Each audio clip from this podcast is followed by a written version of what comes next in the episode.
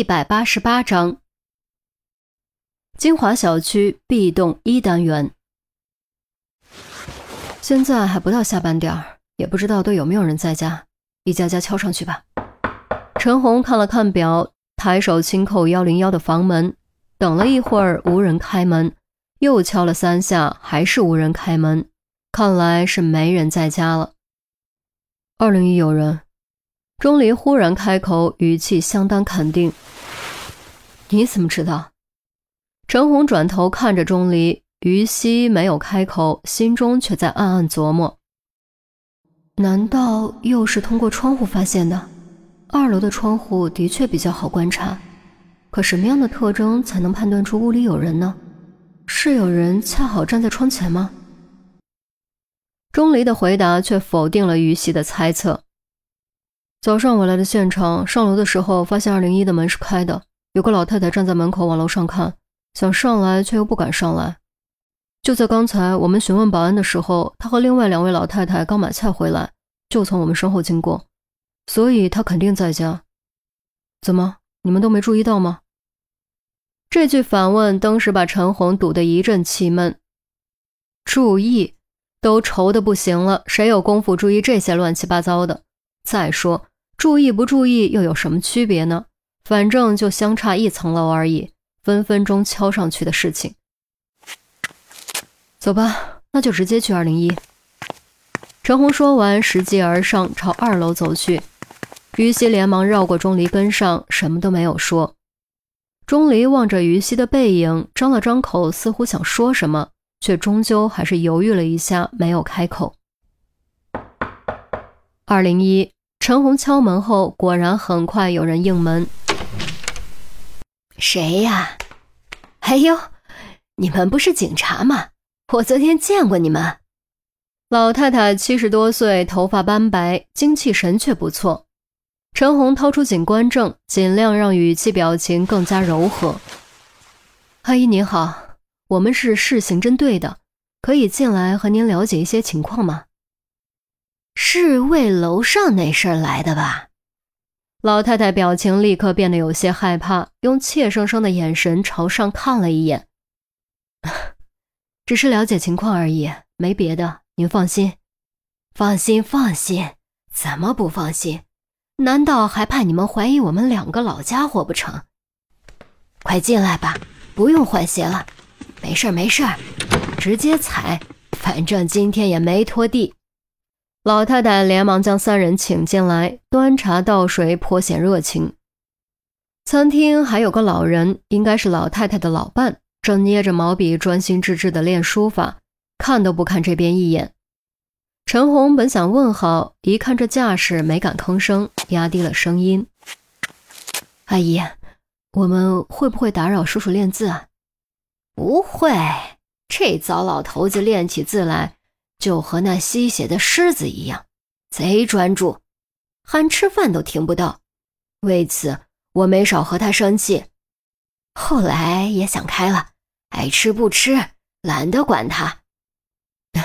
那行，陈红给于西使了个眼色，接过水杯。阿姨，您对楼上这家有什么了解？于西掏出本子和笔，开始做记录。钟离则在四处打量。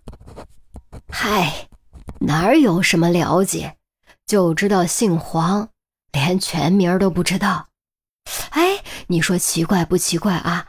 这时代发展了，人反倒变得生疏了。以前一个大院子的时候，大家天天照面，跟亲人似的。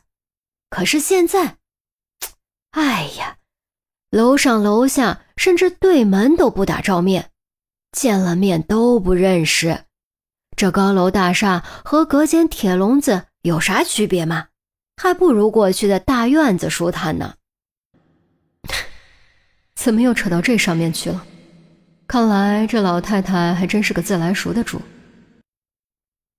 呃，姓名是其次，有没有其他方面的了解？比如？有没有遇到过他和什么人在一起？有过什么样的举动？发生过什么比较记忆深刻的事情之类的？啊，这些呀，我想想啊，嗯，哎，你这么一说，我倒想起来了，以前有好几次，我都见他和一个男的搂着走，特别亲密，起初还以为是夫妻呢，后来这么一打听啊，才知道根本就不是那么回事。啊，你说说。现在这些人怎么就这么随便呢？这才认识多久就敢往家里带呀？哎呀，真是人心不古。往家里带，可不是嘛？经常大晚上瞎折腾，叮叮咣咣、嘎嘎吱吱的，简直不让人睡觉。我们老两口年纪大了，睡得早，睡眠质量也就那样。根本赶不上年轻人，每次被楼上折腾的睡都睡不着，别提多糟心了。瞎折腾，叮叮咣咣。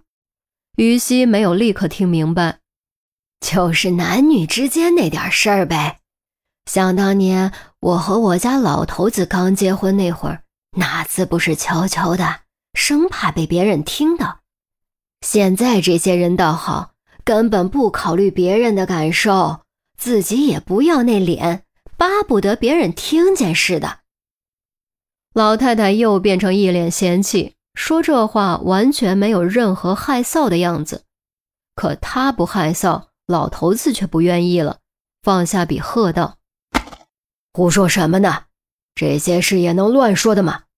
嘴巴有没有把门的？怎么是我胡说呢？我哪句是假话？”啊！你说说我哪句是假话了？老太太也不愿意了。真话也不能乱说，你不要脸，我还要脸呢。老头子砰的一声将毛笔摔在桌上，气呼呼地走进屋里，将门摔上。陈红有些尴尬，说好的练起字来雷打不动呢，怎么突然就发飙了？于西终于明白过来，当时红了脸。也亏老太太上了岁数，才能这么放得开，换她肯定说不出口。嘿，你给我说清楚，我怎么就不要脸了？快点给我说清楚啊，不然晚饭不给你做。快点儿！老太太站起来，一边嚷嚷，一边往卧室走。幸好陈红及时拦住，否则一场内战肯定免不了。得得得，阿姨呀，您别生气，我们继续聊，继续聊。陈红将老太太拉了回来。你说说这人，忒较劲，忒烦，也就我能跟他过一辈子，换别人早跑了。老太太愤愤不平，嘟囔着，一扬手道：“啊，算了算了，不管他，我们接着聊啊。哎，聊到哪儿了？”半夜瞎折腾，啊，对对对，半夜瞎折腾，动静特别大。你说，这要折腾就一直折腾吧？前些日子怎么突然就不折腾了呢？我就琢磨啊，难道俩人分了？你说现在这些人，既然都折腾成这样了，怎么能说分就分呢？也太不负责任了，是吧？要搁我那时候啊。非被全村人活活打死不可。突然不折腾了，从什么时候开始的？陈红直觉告诉他，这是一条有用的信息。毕竟现在没有任何证据证明和小丑男有关。如果只是一起普通的嫁祸，附近居民提供的线索就可能成为破案的关键。